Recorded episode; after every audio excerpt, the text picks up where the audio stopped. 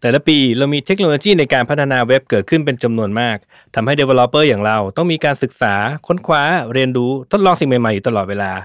เดี๋ยวนี้แม้แต่การทำ static web หรือเว็บที่ไม่มีการเปลี่ยนแปลงข้อมูลมากนัก ยังมี framework ให้เลือกใช้อยู่มากมาย เราจะมาอัปเดตกับการพัฒนาเว็บสมัยนี้ มีอะไรให้เลือกใช้บ้าง วันนี้ Tech Monday กับผม รุ่งฤทธิ์เจริญสุภกุล ได้รับเกียรติจากคุณชินทิพย์แต้มแก้ว CTO จาก KohLife สตาร์ทอัพด้านการท่องเที่ยว จะมาอัปเดตเทรนด์ให้เราฟังกันในวันนี้ครับ Tech Monday Podcast Tech for Better Future brought to you by m a c v Face Plus Plus อุปกรณ์สแกนหน้า 3 มิติ เหมาะสำหรับออฟฟิศเพื่อความสะดวก รวดเร็ว ง่ายต่อการใช้งาน และเพิ่มความปลอดภัยให้องค์กร ด้วยเทคโนโลยี AI สแกนล้ำสมัย สามารถดูรายละเอียดเพิ่มเติมได้ที่ nvk.co.th สวัสดีครับชินยินดีต้อนรับสู่เทคมันเดนะครับ สวัสดีครับพี่เอ่อก่อนจะเริ่มการเอ่อชินพอจะแนะนำตัวกับ KohLife ให้ท่านผู้ฟังฟังแบบสั้นๆหน่อยได้ไหมครับอ่า สวัสดีครับ KohLife เนี่ยเราเป็นบริการจองตั๋วเดินทางสำหรับ backpacker ครับอืมก็ backpacker ที่เขาเดินทางมาที่ไทยเนี่ย ปกติเขาจะเดินทางมาด้วยสายการบินอืมแต่พอลงเครื่องบินมาปุ๊บเขาจะมีคำถามว่าเออแล้วเขาจะไปที่เกาะต่างๆ ได้ยังไงอืมตัว KohLife เนี่ยเราเป็นแพลตฟอร์มที่สามารถจองการเดินทางต่างๆ ตั้งแต่สนามบินไปจนถึงเกาะหลาย ๆ เกาะในประเทศไทยได้ครับครับ แล้วชินทำอะไรอยู่ครับอ่าที่ผมเป็นเว็บกับ Got Life developer ครับก็เราอยู่กับบริการตัวนี้มา 4 ปีละอืมก็อ่าช่วยให้บริการนักท่องเที่ยวเนี่ยไปจำนวนหลายหมื่นคนแล้วเหมือนกันครับ โอเค น่าจะมีประสบการณ์ในการพัฒนาแพลตฟอร์มมาเล่าให้เราฟังวันนี้กันพอสมควรเลยเนาะครับก็มีบ้างครับครับเอางี้ถ้าเกิดว่าเราพูดถึงเว็บเอ่อเอ่อเว็บ development เบื้องต้นเนี่ยเอ่อเราจะเริ่มต้นกันยังไงครับอืมต้องเริ่มต้นจากที่ว่า จริง ๆ แล้วเราเรามีความเข้าใจในสิ่งที่เรียกว่าเว็บไซต์อืมหรือที่สิ่งที่เรียกว่าเว็บอีคอมเมิร์ซยังไงบ้างอะนะครับครับ ก็ส่วนตัวผมผมพบว่าไอ้คำว่าเว็บไซต์เนี่ยที่เรามองเห็นเป็นก้อนเว็บไซต์ที่เราเข้าไปเนี่ยอืมมันประกอบด้วยสองส่วนนะครับ เว็บที่ประกอบด้วยฝั่งหน้าบ้าน แล้วก็เว็บที่ประกอบด้วยส่วนของหลังบ้านอืมไอ้เจ้า งานหลักๆของที่เราเห็นทั้งหมดในเว็บหน้าบ้านก็คือ พอเราเข้ามาที่เว็บไซต์แล้วมีหน้าจอเป็นยังไงบ้างเนี่ยมันมีการคลิกการทุนมันเป็นฝั่งของสายหน้าบ้านอ่าแล้วอันนั้นเรียกว่าหน้าบ้านใช่ที่เราเห็นแล้วอันนั้นนะครับอืมแล้วก็ไอ้ส่วนที่มันอยู่หลังบ้านเนี่ยคือสิ่งที่พอเราอ่าเลือกทริปทำการจองอืมจนถึงเราได้ตั๋วเนี่ยทั้งหมดเนี่ยมันไม่มีใคร มันไม่มีสิ่งที่เราเห็นเลยอืมตรงนั้นมันจะมีกลไกในฝั่งของหลังบ้านเนี่ยที่มีโปรแกรมเมอร์เขาคอยทำจัดการระบบพวกนั้นให้อยู่ครับ ครับ อันนั้นหลังบ้านเนาะใช่ครับอืมทีนี้หน้าบ้านเนี่ยมันที่กว่ากว่าจะจะเราจะเห็นบนเบราว์เซอร์เนี่ย เทคโนโลยีด้านหลังของมันเนี่ยมันมีอะไรบ้างครับ ก็จริง ๆแล้วต้องบอกว่าโลกของคนที่เป็นนักพัฒนาเว็บเนี่ยเขาพัฒนากันมาไกลมากนะครับครับต้องบอกก่อนว่าไอ้เว็บที่เราเห็นเป็นหน้าบ้านเนี่ยมันประกอบด้วย 3 ภาษาอืมภาษาชื่อว่า HTML อืมซึ่งเป็นภาษาที่เหมือนเป็นโครงสร้างคล้ายๆเป็นเสาคานตรงของตัวบ้านอืมครับ CSS คือเป็นภาษาที่ทำหน้าที่เป็นอ่าเหมือนกับ ตัวตกแต่งอืมคล้าย ๆ เหมือนกับสร้างความตกแต่สวยงามสีใช่ครับอืมครับ แล้วก็เป็นภาษาที่ชื่อว่า JavaScript คือเป็นคนที่เป็นคนรับใช้คอยจัดการในบ้านบ้านนั้น พอเราเอาสามภาษานี้นะในฐานะของนักพัฒนาเนี่ยมาประกอบกันคือ HTML CSS CSS JavaScript JavaScript มาประกอบกัน แล้วก็เลยสามารถประกอบมาเป็นบ้านหนึ่งหลังได้อ๋อให้คนสามารถใช้งานได้จริงโอเคครับทีนี้เอ่อตอนเนี้ยในสมัยเนี้ยปัจจุบันเนี่ยมันเราไอเทคโนโลยีที่เราใช้เนี่ยยังคงเป็นสามภาษานี้อยู่ไหมครับอืม จริง ๆ ผมพบนะครับ ผมพบว่าตลอดสิบกว่าปีที่ผ่านมา แต่ว่าจริงๆผมก็ developer มาประมาณห้าปีครับครับ ในช่วงห้าปีที่ผ่านมามันมีความเปลี่ยนแปลงในเรื่องของการประกอบกันขึ้นมาของสามภาษาเนี่ยไปเยอะมากเลยอืมอ่า ผมเข้ามาในช่วงยุคที่อ่าประเทศไทยเริ่มมี framework หนึ่งตัวครับที่ชื่อว่า Ruby on Rails เป็นอ่า Rails เป็น framework ที่ดีมากๆเลย ใช่ใช่มันใช่ดีมากๆเลยอ๋อที่ก็สนที่ก็ใช้อยู่นี่เออผมเพิ่งรู้อ่าครับไอตัวไอตัว Ruby on Rails เนี่ยมันปฏิวัติวิธีการทำงานคือมันทำให้อ่าเราสามารถทำหน้าบ้านหลังบ้านได้พร้อมกันอ่าแต่ว่ามันมีโครงสร้างที่เจ๋งมากคือมันขึ้นโครงเว็บได้ง่ายขึ้นครับแต่ว่ามันยังเบสมันมันอยู่บนการแยกการเขียนเป็น 3 ภาษาอืม HTML CSS JavaScript แยกส่วนกันทำงานอยู่ครับแต่พอในช่วงประมาณ4-5ปีหลังเนี่ยครับมันมีมันมียุคที่มันเกิดขึ้นมาก็คือว่านักพัฒนาเนี่ยเริ่มเป็นเริ่มจำเป็นต้องทำการจับโปรเจกต์ที่มันใหญ่มากขึ้นอืมพอโปรเจกต์มันใหญ่มากขึ้นจะมีคอนเซปต์หนึ่งที่ตามมาคือว่าเราอยากที่จะทำให้เว็บมันเป็น dynamic web อ่าเว็บ dynamic ที่สา web มารถใช่เปลี่ยนแปลงข้อมูลได้ครับกดคลิกนี่แล้วเปลี่ยนนั่น แล้วพอมันมีเว็บมันมีการเปลี่ยนแปลงเป็น dynamic web แล้วมันเกิดคอนเซปต์อีกอย่างหนึ่งคือ สิ่งที่เรียกว่าเว็บแอปพลิเคชันก็คือเป็นเว็บที่หนึ่งก้อนแล้วมีฟังก์ชันเยอะมากๆเลยครับใช้มีการทำงานมีการเปลี่ยนแปลงตลอดเวลาอืมมันเลยทำให้ภาษาหนึ่งภาษาที่ชื่อว่า JavaScript เนี่ยมันเริ่มใหญ่ขึ้น ecosystem มันใหญ่มากมากขึ้นซะจนคนที่เขามาเริ่มพัฒนาเว็บเนี่ยเขาต้องโฟกัส based on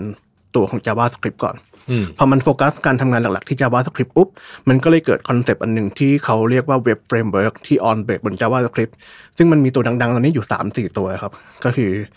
ตัวอย่าง React ตัวอย่าง Angular หรือว่า Vue.js อีกทีหนึงเอะก่อนจะเข้าไปถึงไอ้เจ้าตัวนั้นเนี่ย เราทำไมเราถึงจำเป็นต้องต้องมีไอ้พวกพวกเอ่อ framework ตัวนี้พวกนี้นะครับอืมจริงๆ ผมพบนะครับ จากส่วนตัวของผมเองอืมเลยนะ ผมพบว่าในช่วงยุคแรกสุดนะครับที่ผมใช้ Ruby on Rails แล้ว ผมแยกทุกอย่างเป็น HTML CSS JavaScript เนี่ยอืมมันมีทั้งข้อดีและข้อเสียครับข้อดีคือพอเราเริ่มแบบพัฒนาเว็บไซต์ช่วงแรกๆเนี่ยเว็บเราไม่มีความซับซ้อนอืมการเขียนแยกทุกอย่างเป็นสามภาษาออกจากกัน อืมมันสามารถจัดการโปรเจกต์ได้ค่อนข้างง่าย ใช่ครับแต่ว่าพอเราพอเราพบกับสถานการณ์จริงก็คือ พอเรา โปรเจกต์เราเริ่มใหญ่มากขึ้นนะครับอืมหลังๆผมมีแบบอ่า requirement ไว้ให้มากกว่าทำแบบ B2C อย่างเดียว คือขายครับขายของให้ลูกค้าอืมฮะต้องขายของให้กับพาร์ทเนอร์อืมต้องเตรียมโมดูลพิเศษบางอย่างทำ affiliate ทำอะไรพวกเนี้ยครับเราเริ่มรู้สึกว่ามันมีความจำเป็นที่จะต้องทำของที่เคยชิ้นส่วนที่เคยทำมาอยู่แล้วของฝั่งเว็บไซต์เนี่ยอืมให้เอามาประกอบกันได้มากขึ้น แล้วเว็บของเราเองก็มีความซับซ้อนครับอืมมันมีอ่า สิ่งที่เรียกว่ากลไกการทำงานของเว็บที่เรียกว่า state management คือการจัดการเรื่องของอ่าการจัดการเรื่องของการเปลี่ยนแปลงข้อมูลครับในเว็บไซต์ในแต่ละหน้าอะไรเงี้ยพอมันเริ่มมีแบบหลายๆคอนเซปต์ขึ้นมามากขึ้น มันทำให้เราส่วนตัวเราต้องยกระดับ หรือว่าเปลี่ยนแปลงวิธีการทำงานอืมจากแต่เดิมที่เราเขียนได้ง่าย แยกเป็น HTML CSS และ JavaScript เนี่ยครับมาใช้ framework อืมเพื่อที่จะจัดการ ชิ้นส่วนของเว็บไซต์พวกนี้แทนอ๋อเรียกว่าจริง ๆ แล้วก็น่าจะเอ่อน่าจะเป็นการเอ่อเป็นเทรนด์ของโลกสมัยนี้แหละที่ฝั่งหน้าบ้านอย่างที่คุณชินว่ามาตอนต้นๆเนี่ยมันเริ่มจะมีความซับซ้อนมากขึ้นใช่ไหมใช่มันต้องทำอะไรเยอะมาก เราก็เลยต้องแทนที่จะเขียนอะไรแยกกันเป็นสามอันก็เลยต้องใช้ framework เข้ามาช่วยจัดการความซับซ้อนอะไรตรงนี้สักหน่อยหนึ่งใช่ครับใช่ไหมครับคราวนี้ถ้าเกิดว่าให้พูดถึงสามตัวนี้เนี่ยเอ่อเจ้าเราเมื่อกี้เห็นพูดถึงตัวแรกคือ React อาจจะต้อง เอ่อลองแนะนำหน่อยครับว่า React นี่คืออะไรนะฮะอืมอันนี้เราเรากำลังเข้าเรื่องของ framework ของ front end Java ของ front end เว็บไซต์แล้วนะครับเอ่อต้องอธิบายอย่างนี้ก่อนครับอืมอ่าพัฒนาการของคนที่เขาอ่าทำตัวเฟรมเวิร์ก JavaScript เนี่ยครับมันก็มีมาตั้งแต่ยุคแรกๆยุคโบราณดึกดำบรรพ์เลยก็คือเจ้าที่ชื่อว่า jQuery อ่าเริ่มต้นก็เป็น jQuery jQuery อืมแล้วพอ jQuery มันเริ่มเสื่อมความนิยม เพราะว่ามันก็ค่อนข้าง hard mode ในการเขียนเหมือนกันนะอืมมันต้องแบบนั่ง handle หลาย ๆ อย่างเนี่ยมันก็เลยเกิดสิ่งที่เรียกว่า Angular ตามมาอ่าเป็น J- จาก jQuery ไป Angular แล้วอะใช่อันนี้ครับพอ Angular มัน Angular เป็น framework ที่ได้รับความนิยมอยู่ช่วงหนึ่งครับที่เพราะว่าคนที่เป็น back ให้เขาเนี่ยคือบริษัทชื่อ Google ครับ Google ใหญ่มากแล้ว Google ก็พยายามที่จะ convince ให้คนที่มาทำงานกับ Google หรือว่าอ่าสนใจโลก Open Source เนี่ยมาใช้ Angular กันอืมแต่ว่าไอ้เจ้า React เนี่ยตอนที่มันเกิดขึ้นมาแรก ๆ เนี่ยมันถูก back โดยเจ้าใหญ่เจ้าหนึ่ง เรียกว่าเป็นอีกค่ายหนึ่งชื่อที่ชื่อว่า Facebook อืมอ่าส่วนตัวตอนแรกผมก็ผมก็เป็นคนที่เขียน Angular มาก่อนนะครับ แล้วผมก็งงว่าเออเฮ้ยทำไม overhead ในการเรียน Angular เราก็เยอะแล้วนะ เราต้องสวิชมาใช้ตัวของ React อีกเหรออืมแต่พอเราได้ได้มาจับ React จริงๆเราค้นพบว่า React เนี่ยเป็นเครื่องมือที่ทำให้เราสามารถจัดการแอปหนึ่งแอปได้จริงอืมๆคือในยุคของในยุคของการพัฒนาตัวของ Web Dynamic เนี่ยช่วงแรกๆครับที่เราใช้ jQuery หรือว่าจะเป็น Angular เองก็ตามเนี่ยอืมเราจัดการกับอีเวนต์อืม คือสิ่งที่อยู่ในหน้าเว็บไซต์ครับแต่ว่าไม่ได้ไม่ได้คิดเป็นองค์รวม ไม่ได้คิดเป็นภาพใหญ่ๆครับแต่พอในยุคของที่เราเริ่มพัฒนาแอปภายใต้ฐานความคิดว่าเราทำทั้งหมดให้เป็น componentซึ่งไอ้คอมโพเนนต์เนี่ยประกอบด้วย 3 ภาษา HTML CSS JavaScript อืมแล้วแพ็กให้มันเป็นก้อนจริงๆเนี่ยครับเครื่องมือที่ชื่อว่า React เนี่ยมันช่วยทำให้เราสามารถที่จะขึ้นโครงและจัดการตัวเว็บไซต์แบบที่มันเป็นแอปได้จริง ๆ แล้วมันทำให้เราไปสู่อีกคอนเซ็ปต์ที่มันสูงขึ้นกว่าเดิมก็คือว่าเราสามารถที่จะจัดการ state ของแอปอืมของชิ้นส่วนแต่ละชิ้น ด้วยคอนเซ็ปต์ที่ชื่อว่า state management ได้ ซึ่งเขาก็มี tool มาให้เราเล่นอีกหลายตัวเหมือนกันไอ้ state ที่ว่านี่มันก็ยังคงอยู่ฝั่ง front end เนาะเพราะมันใช่เป็นการจัดการอะไรบางอย่างที่อยู่หน้าบ้านใช่ไหมใช่มันไม่ครับจำเป็นจะต้องไปพึ่งหลังบ้านก็เลยแยกส่วนออกมา เอ่อแยกส่วนออกมาจากกันซะอะไรประมาณนี้ใช่ไหมครับ ใช่แล้วครับ อืม ทีนี้จาก React เมื่อกี้ mention เอ่อ Angular นอกเหนือจากไอ้ตัวพวกนี้มีอะไรที่น่าสนใจในในโลกเราเราตอนนี้ไหมครับ ครับ ก็พอ React มันประกาศตัวเองว่ามันเป็นเว็บ front end ครับเป็นเฟรมเวิร์ก front end อืมที่ดีที่สุดนะครับอืมมันก็เลยทำให้โลกเรามันก็เป็นโลกแห่งการแข่งขันนะครับอืมตัว Angular เองที่เขารู้สึกว่าเขาตกเทรนด์มาอืม ของเขาใน Angular เวอร์ชันหนึ่งเวอร์ชันสองเนี่ยเขายังแบบยังแยกชิ้นส่วนออกจากกันอยู่เลย เขาก็เลยพยายามปรับตัวเอง จนเป็นถึงเวอร์ Angular เวอร์ชันหกหรือเวอร์ชันเจ็ดแล้วเนี่ย ตอนนี้เวอร์ชันเจ็ดแล้วเหรอรู้สึกว่าเกือบจะเจ็ดแล้วนะอืมอืมมันมันโลกมันไปเร็วมากพี่ คือมันกระโดดเลยนะครับจากสองมาหกเลยอะไรเงี้ยอืมก็ Angular เวอร์ชันล่าสุดเนี่ยมันก็มีความเป็น reactive web เนี่ย คือมันจัดการทุกอย่างเป็น component อะมากขึ้นกว่าเดิมเยอะละอืมขณะเดียวกันเองแล้วถ้าจำไม่ผิดเนี่ยเออเค ยจับ Angular แรก ๆ ตอนนั้นสมัยนั้นเขาเรียกใช้เขาเรียกว่า binding เทคนิคเทคนิคในการอ่า binding data คือ binding อ่าครับก็คือเอา HTML tag มา แล้วก็เขียนอะไรบางอย่างไปใช่แล้วก็เอา Angular Angular ก็จะรู้เองว่าจะต้องฉันจะต้องไปคุยกับไอ้แท็กตัวนี้แหละอะไรเงี้ยใช่ไหมใช่ซึ่งคมัรันบวิธีการเขียนมันแตกต่างจาก React เลยอย่างสิ้นเชิง เพราะ React มันเป็นการทำเหมือนเป็นเหมือนเป็น virtual DOM เรื่องสักอย่างเนี่ยใช่ไหมอืม ถูกไหมครับแล้วไอ้ virtual DOM แต่ละตัวก็ทำหน้าที่เป็นชิ้นส่วน อืมแล้วชิ้นส่วนมาประกอบมันอีกทีหนึอืงมคราวนี้ Angular ตัวเวอร์ชันใหม่ ๆ นี่มันเปลี่ยนคอนเซปต์จากเดิมหรือยังจาก binding ไปเป็นอย่างอื่นหรือยังนะครับเอออันนี้ผมอาจจะไม่แน่ใจนะแต่ผมรู้สึกว่าทุกสายทั้ง3ตัวเหมือนกันเริ่มวิ่งมาทางเดียวกันแล้วไปทางใช่ไหมเดียวกันคือเป็น component มากขึ้น ครับ ซึ่งต้องบอกก่อนว่าไอ้เทรนด์เนี้ยครับอืมสำหรับผมนะ อืมผมว่ามันคือเทรนด์ของปี 2014 ถึง 2019 หรือ 2020พี่ เออแต่ว่าแต่ว่าพอประมาณปีเนี้ย ปี 2020อืมมันก็เริ่มอาจจะกลับไปสู่ยุคเดิมนะอืมยุคของ Data Binding เหมือนเดิมก็เป็นไปได้อ๋อจริงสิอืมอืมนเพนี้ราะอะไรอะจงๆครับทำไมถึงกับทำไมถึงเราเราถึงกลับไปในอดีตที่เราเคยละทิ้งมันมาแล้วอะครับ มันก็น่าแปลกใจนะแต่แต่อืมอย่างแต่ก่อนที่จะเข้าถึงตัวนั้นนะครับ ผมอยากจะชวนมามาคุยกันต่อเรื่องรายละเอียดดีกว่าเออได้นะครับอืมอาจจะขอเล่าประวัติศาสตร์นิดนึงเป็นคนที่ชอบพูดเรื่องประวัติศาสตร์โอเคโอเคเชิญเชิญครับก็พอไอ้มันมียุคที่มันมีการแข่งขันกันครับของ React Angular แล้วก็มีน้องใหม่ไฟแรงซึ่งตอนนี้ผมว่า community ของประเทศไทยเองก็เริ่มใช้กันเยอะมากก็คือ Vue.js อ่า Vue อ่ามีคน support ครับหลายคนอืมอ่าสามตัวนี้มันก็แข่งขันกันครับ แล้วนิทานของการแข่งขัน ซึ่งกันและกันเนี่ยพยายามแบบชิงดีชิงเด่นกันเนี่ยมันก็ไปในทางเดียวกันขึ้นเรื่อยๆคือว่าเราต้องการสร้างเว็บแอปหนึ่งตัว ซึ่งประกอบด้วย component หลายๆชิ้นอืมคอมโพเนนต์มาประกอบกัน แล้วคอมโพเนนต์พวกเนี้ยมันก็สามารถที่จะแฮนเดิลการจัดการทำงานร่วมกันได้ร่วมกันได้อืม แต่ว่าพอถึงจุดหนึ่งครับครับมันก็ผมว่าในการวิ่งแข่งระยะยาวของคนที่ทำงานสาย JavaScript ถ้าเราเป็นคนเขียนเว็บไซต์เราใช้ JavaScript อยู่แล้วเนี่ยอืมเราก็จะพบว่ามันจะมีความน่าเกลียดของวงการ JavaScript อยู่บ้างอะนะอืมก็คือว่าพอมันมันทุกอย่างมันต้องแบบเป็น on state บนเครื่องมือที่มัน reactive มากเกินไปแบบเนี้ยครับจริงๆแล้วโครงสร้างพื้นฐานมันทุกอย่างมันเหมือนกันคือมันมีเครื่องมือที่ชื่อว่า Webpack ที่คอยใช้ในการ handle พวกกลไกการทำงานของโค้ดต่างๆครับมันก็จะเกิด มีมีคนเขาเรียกว่า Webpack hell ถ้าผมจำไม่ผิดนะฮะก็เหมือนกับว่า Webpack พอ hell มันเกิดสถานการณ์อะไรขึ้นมาปัญหาที่เราแบบเราเป็นมือใหม่ เราไม่ได้เก่งไม่ได้เขียนโค้ดเก่งขนาดเนี้ยอืมเราต้องการทำแค่เรื่องง่ายๆทำปุ่มหนึ่งปุ่มให้กด toggle ได้ กดซ้ายอ๋อโอเคอ่าจริงๆ ไอ้พวกพวก React หรือพวกวิวพวกเนี้ยมันเริ่มทำให้มันมันเป็น complicated เว็บไซต์แหละใช่ถูกไหมถูกนะถูกแต่ว่าบาง complicated อย่างมันก็ไม่จำเป็นต้องยากเสมอไปอะอยากจะได้ง่าย ๆ อะมันไม่ใช่จำเป็นครับต้องเรียนรู้อะไรใหม่ขนาดนั้นใช่ไหมใช่ครับอืมก็เลยกลับมาสู่โลกของการ binding ใช่ไหมครับอืมพอมันพอมันซับซ้อนมากเกินไปบางครั้งเราก็ไม่ได้ชอบอะใช่ผมยกใช่เคสตัดที่ของผมก็ได้ครับอ่าผมเป็นคนที่ใช้ React นะครับในการทำเว็บไซต์ครับพอต่อมาผมต้องการ implement design อืม ต้องการแบบเอา component design สวยๆ มาใช้ ผมเลือกใช้ของ Andy Andy เป็นของ Alibaba ครับครับทำเรื่องเป็น component ที่ทำหน้าที่ดีไซน์อย่างเดียว เอาสองตัวนี้มาชนกันอืม วิบัติบังเกิดขึ้น เพราะว่า compatibility ของ2เวอร์ชันตอนที่เราแบบเอามาใหม่ ๆ เราทั้ง 2 ตัวทั้ง React แล้วก็ Andy เนี่ยเป็น open source แพลตฟอร์มทั้งคู่แล้วมันไม่ได้เข้ากันตั้งแต่แรกอืมพอมาชนกันปุ๊บเนี่ยวิบัติเละเทะเลย แต่เราต้องเลือกใช้เพราะว่ามันสวยแล้วดีไซเนอร์ก็บอกว่ามันดีที่ใช้ท่าดีไซน์แบบนี้เฮ้ยเดี๋ยวก่อนนะไอตัวอะไรนะ Andy เนี่ยเฮ้ยเพิ่งเพิ่งเคยได้ยิน สะกดว่าไงนะครับ ANTD ครับ A N T D ครับเป็นของ Alibaba อ๋อเป็นโอคเป็นตัวโอคที่สวยมากเลยนะพี่อืมอืมมันอาลีบาบาเขาทำดีไซน์มาดีมากครับครับแต่พอที่ต้องการจะแชร์ก็คือว่า พอเอาสองตัวพอพอเอาเครื่องมือทางเว็บเทคโนโลยีหลาย ๆ ตัวเนี่ยมาประกอบกันปุ๊บอืมในโลกของ React เนี่ยมันพังได้ง่ายมากอืมๆแล้วเมื่อไหร่ที่มันพังเนี่ย แทนที่เราอยากจะทำใช้เวลาที่สั้นที่สุดในการลอนเว็บไซต์หนึ่งตัวที่ประกอบด้วยชิ้นต้องส่วมานนั่งที่เราแก้อยากปัญหาทำแหละอืมใช่เราต้องมานั่งแก้ปัญหา วนอยู่ใน common hell เนี่ย problem มาแหละอืมเวลาเราเราเอาเอาอะไรที่มัน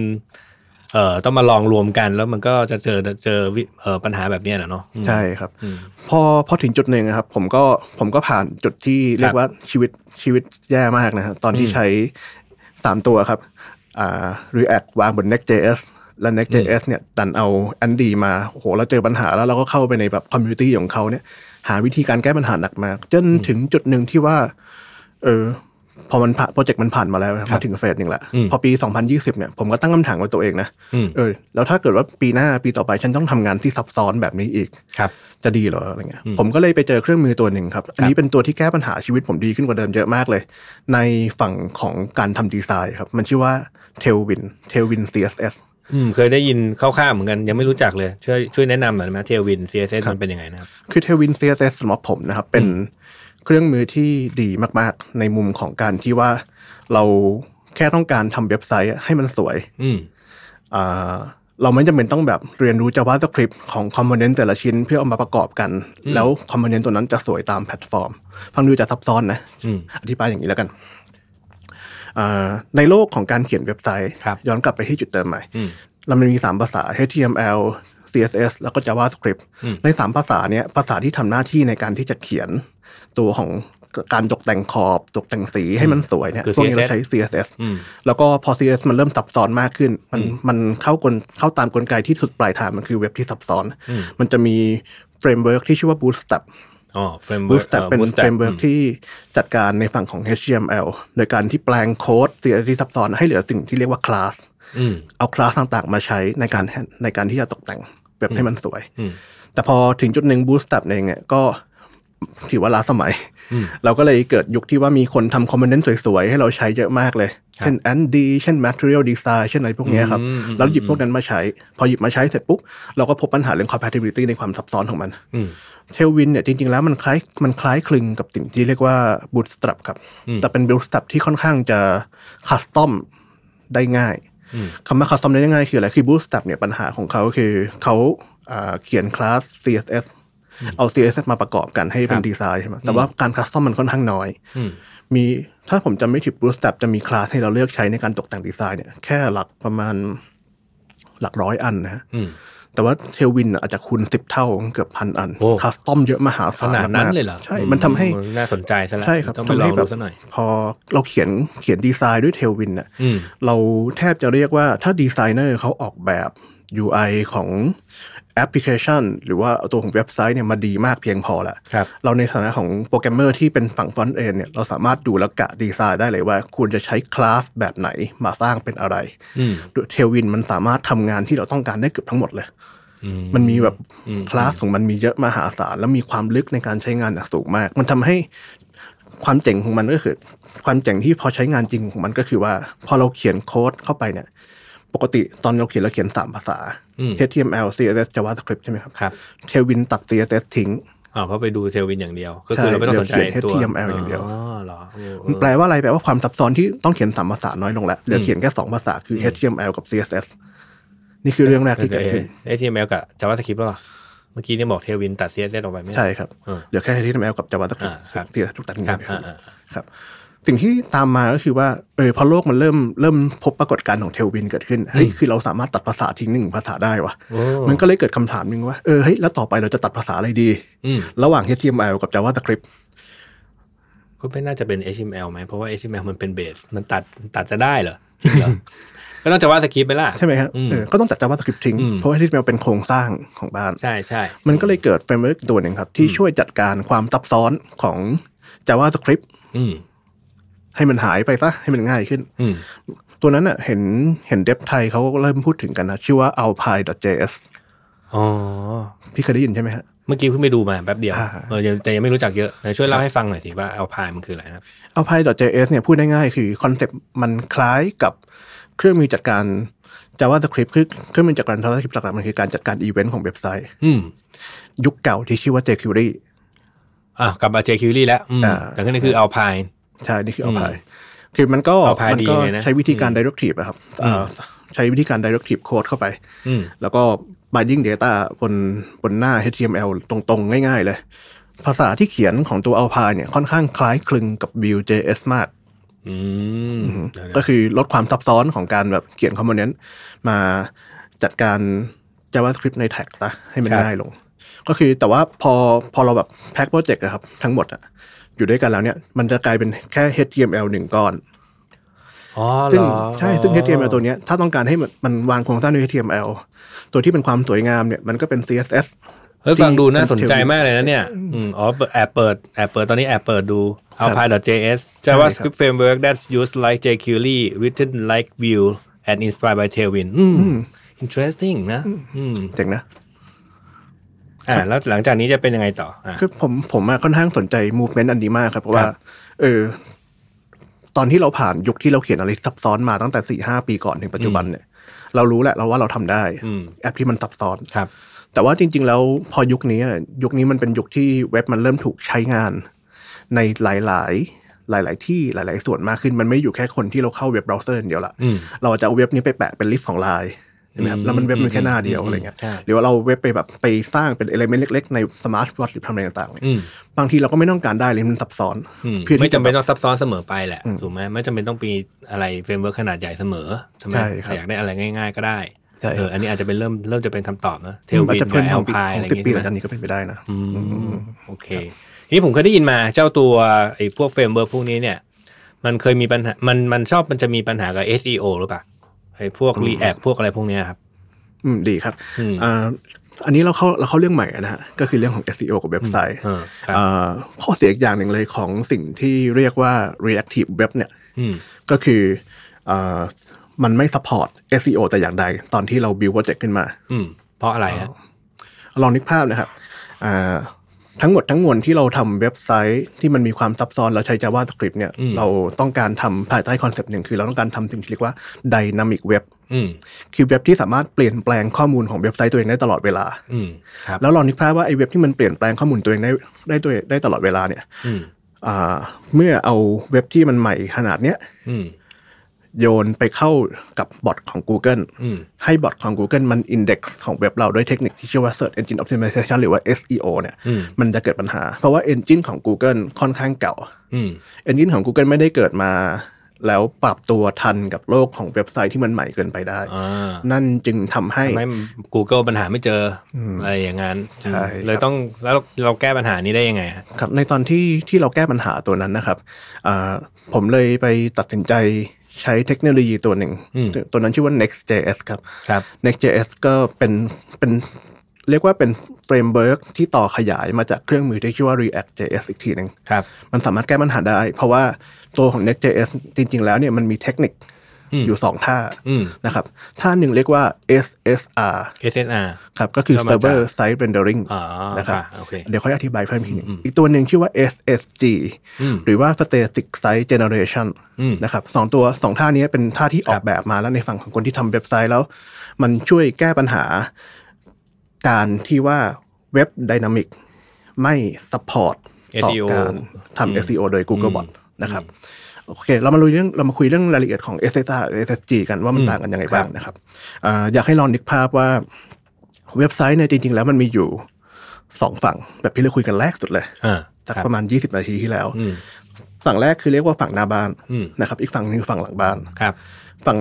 ที่เราคุยกันมาทั้งหมดก่อนหน้านี้มันคือฝั่งของการพัฒนาเว็บไซต์และเทคโนโลยีในฝั่งของหน้าบ้านทั้งหมดเลยอืมแต่ว่าไอ้เจ้าการทำงานทั้งหมดของหน้าบ้าน ผลที่เกิดขึ้นคือเราได้ Dynamic Web ครับซึ่งไอ้เจ้า Dynamic Web เนี่ยมันไม่ support SEO อืมมันเลยมีคนที่ทำเทคนิคหนึ่งที่ชื่อว่าให้ตัวของหลังบ้านอืมนะครับ ช่วยที่จะจัดการให้ตัวของ Google Bot อะมันรับรู้อืมฟังดูซับซ้อนไหมลองนึกภาพตาม นึกภาพว่าสมมติมีคนเข้าเว็บไซต์ของคุณอ่าเว็บไซต์นั้นพอมันมันเริ่มทำงานเนี่ยกระบวนการการทำงานจริงๆของมันคือ มันมีการส่งคำสั่งจากเซิร์ฟเวอร์อืม ให้กระตุ้นหน้าบ้านมาแสดงเป็นหน้าจอครับแล้วหน้าจอตัวเนี้ยก็ไปโชว์ให้คนที่ที่เขาเข้าเว็บไซต์เห็นอืมในกระบวนการที่ในยุคของเว็บ React หรือว่าเว็บ Reactive เนี่ย ตัวหน้าจอเนี่ยมัน render ข้อมูลไม่ทัน มันเลยโชว์เป็นหน้าเปล่า แล้วถ้าเกิดว่าคนที่เข้าเว็บไซต์นั้นเป็นบอทของ Google อืม S ตัวนั้นคือกระบวนการ SEO ว่าเออพอ SEO รันไปที่เว็บไซต์ปุ๊บได้หน้าเปล่า มันก็ไม่มีข้อมูลไปโชว์ในบอทของมันอืมบอทไปเห็นบอกใช่ไม่เห็นข้อมูลอืมครับแต่ว่าไอ SSR เนี่ยคือเป็นกระบวนการที่ framework JavaScript ปัจจุบันครับมันสามารถกระตุ้นให้ตัวของฝั่งของหลังบ้านเนี่ย มันโชว์ข้อมูลได้ อื มมันไปมีกระบวนการของมันที่เรียกว่า server side rendering คือหลังบ้านไปขอข้อมูลต่างๆ render ข้อมูลให้เรียบร้อยอืมแล้วค่อยส่งกลับมาใช่อืมก็คือทำให้เว็บเอ่อ modern web ทำตัวเหมือนเอ่อเว็บสมัยก่อนนั่นแหละ คือใช่ render render site ให้เสร็จเรียบร้อยอะแล้วก็อ่าค่อยส่งออกมาถูกไหมคราวนี้ใช่ครับ Google ก็จะรู้จักแล้วใช่ครับง่ายนิดเดียวเอง อันนี้คือ server side rendering เนาะนี่คือ server side rendering อืมครับแล้วเมื่อกี้พูดถึงไอ้ตัวอะไรนะ SSG static site generation อืมนะครับอันนี้เป็นอีก approach หนึ่งที่อ่า framework ที่ผมใช้อยู่ปัจจุบันนะครับชื่อว่า Next.js เวอร์ชันหลังๆเนี่ยครับเขาลองแชร์ให้เราใช้งานมันดูอืมก็อ่าหลักๆแล้วของ static site generation เนี่ยมันก็คือ server side rendering นั่นแหละอืมแต่มันถูกออกแบบมาไว้สำหรับเว็บที่มีจำนวนหน้าเข้าถึงเยอะมากอืมๆอะยกตัวอย่างเอาเว็บอะไรดี lazada.com แล้วกันอืม lazada.com ข้างหลังบ้านเนี่ยมีหน้านี่โหเป็นหลักแสน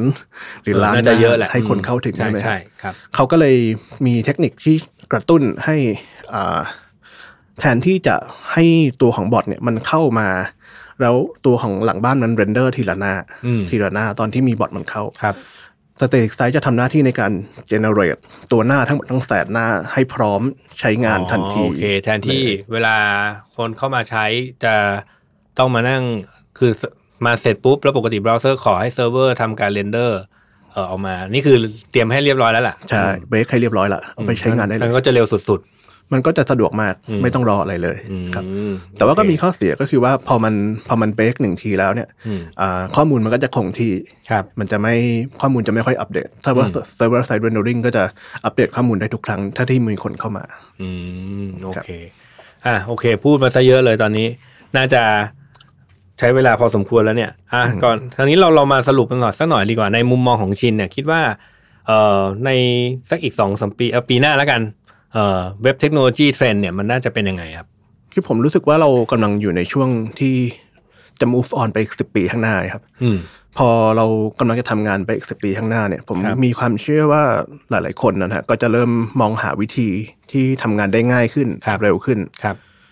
ก็เลยส่วนตัวผมก็เลยคิดว่า มันมีความเป็นไปได้ครับว่าอ่าอย่างตอนนี้เราเขียนเว็บไซต์ด้วยการตกแต่งดีไซน์หลาย ๆ ทางเงี้ยคนจะเริ่มมาใช้เทคโนโลยีที่ง่ายขึ้นอย่างเทลวินเลยมากขึ้นอืมเพราะผมผมคิดว่ามันสำหรับผมแล้วมันตอบโจทย์ชีวิตมากเลยอืมแต่ว่าอีกฝั่งหนึ่งที่มันจะลดทอนไปได้ถึงขั้นที่ว่าเหลือแค่ภาษา HTML อย่างเดียวไหมอืมอันนี้ผมยังตอบไม่ได้นะ เพราะว่าผมลองใช้ ก็ไม่แน่เอานะพายมันแล้วก็ยังซับซ้เขาอนค่อยๆลดความซับซ้อนลงไปเรื่อยๆแหละอืมใช่ดีไม่ดีครับสุดท้ายอาจจะกลายเป็น HTML 10อะนะอืมออมันสเป็นติไปได้นะเป็นไปได้ HTML ตอนนี้เวอร์ชันอะไรวะห้าใช่ไหมอืมอืมเออครับก็อาจจะถึงเมื่อถึงเวลาเวอร์ชันนั้นอาจจะรวมกันทุกอย่างเข้ามาอยู่เป็นโคตร simplify แท็กอะไรสักอย่างหนึ่งก็ได้ใช่มั้งครับเนาะอีกอีกไซส์หนึ่งก็คือว่าอ่าที่เราพูดถึงเรื่องของ SSR เอย SSD เจอเนี่ยอ่าส่วนตัวผมมองว่ามันเป็นเหมือนกับความสะดวกความสะดวกสบาย ความ ง่ายในเรื่องของการ deploy เว็บไซต์ครับผมใช้คำนี้นะครับ ตอนที่เราทำเว็บมาเนี่ยที่สุดแล้วเป้าหมายของเราก็คือ deploy เป็นเว็บให้มันติดอยู่ใน Google เนี่ยแหละอืมอ่าสิ่งที่สิ่งที่ผมพบก็คือใน Next.js ที่ผมใช้เวอร์ชันหลังๆ เนี่ยอืมมันมีเครื่องมือที่ดีอย่างหนึ่งก็คือมันมันมี engine ในการ deploy เว็บไซต์ที่ง่ายขึ้น กระบวนการในการพัฒนาเองเนี่ยหรือกระบวนการจนถึงจบที่การ deploy เนี่ยมันก็จะง่ายลงอืมง่ายลงกว่าเดิมมากๆเลยนะทีนึงโหถ้าพูดถึงเรื่อง deploy นี่น่าจะพูดได้อีกชั่วโมงอะใช่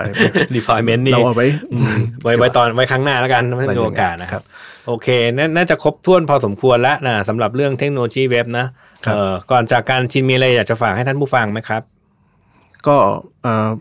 ผู้ฟังของเราคือเป็นเรานักพัฒนานะครับอืมก็ใช่อยากชวนอยากชวนมา ทั้งทั้งทั้งคนที่ฟังที่เป็นนักพัฒนาเอ่ยครับ หรือว่าคนที่ไม่ได้เป็นนักพัฒนาแต่สนใจอยากมาเป็นอะอืมผมคิดว่าสิบปีหลังนี้เป็นสิบปีที่ดีนะอืมเป็นเป็นสิบปีที่ถ้าถ้าเราเห็นกระแสอยู่อะครับ เราจะพบว่ามันจะง่ายขึ้นและเร็วขึ้นในเออการชีวิตทำจะงานง่ายขึ้นเรื่อยๆเนาะในการใช่ทำอะไรครับสักอย่างหนึ่งอืมผมผมคิดว่าเป็นเป็นช่วงเวลาที่ดีครับที่เราจะเริ่มมารีไวซ์กัน ตอนนี้ผมคิดว่าแต่ละคนเนี่ยที่เราทำงานกันมาหลายปี หรือคนที่เริ่มเข้ามาใหม่เนี่ยครับมันสิบปีก่อนหน้านี้มันเป็นยุคที่ผมว่าทุกคนก็ต้องรู้สึกว่ามันมี learning curve ที่สูงบ้างละ ในการทำงานของเราอืมจริงแต่ถ้าเกิดว่าผ่านหลังจากนี้ไปอะมันจะเริ่มง่ายขึ้นละถ้าเรามีโอกาสผมโอ้อยากสชวมันยเรามานี้ลองดูกันรีซอสอะไรก็มีเยอะแยะทูก็ง่ายลงง่ายลงขึ้นเรื่อยๆเนาะอืมใช่ครับใช่ครัเป็นบช่วงเวลาที่ดีครับครับโอเค ก็ขอบคุณทุกท่านที่ติดตามนะครับ แล้วก็จนกว่าจะพบกันใหม่เอ่อสวัสดีนะครับขอบคุณครับ ธุรกิจอีคอมเมิร์ซเป็นธุรกิจที่เราจำเป็นต้องเข้าใจลูกค้าให้มากที่สุด นี่เป็นเหตุผลที่ผมพัฒนา 198 beauty com เพื่อทำให้ลูกค้าของเราได้สิ่งที่ตัวเขาต้องการจริง ๆ เราอยากจะช่วยให้ลูกค้าเลือกผลิตภัณฑ์ที่เหมาะสมกับตัวเขาเอง ด้วยการใช้ Data และความเชี่ยวชาญในตลาด Health and Beauty ของเรา แต่ทีมเรายังต้องการคนมาช่วยในการพัฒนาสิ่งใหม่ๆ ไปด้วยกัน ถ้าคุณเป็นนักพัฒนาที่สนใจโลกของอีคอมเมิร์ซแล้วก็ ผมกำลังมองหา Mobile Developer ทั้ง iOS และ Android Full Stack Developer E-commerce Data Scientist แล้วมาร่วมงานกันนะครับ Tech Monday Podcast Presented by NVK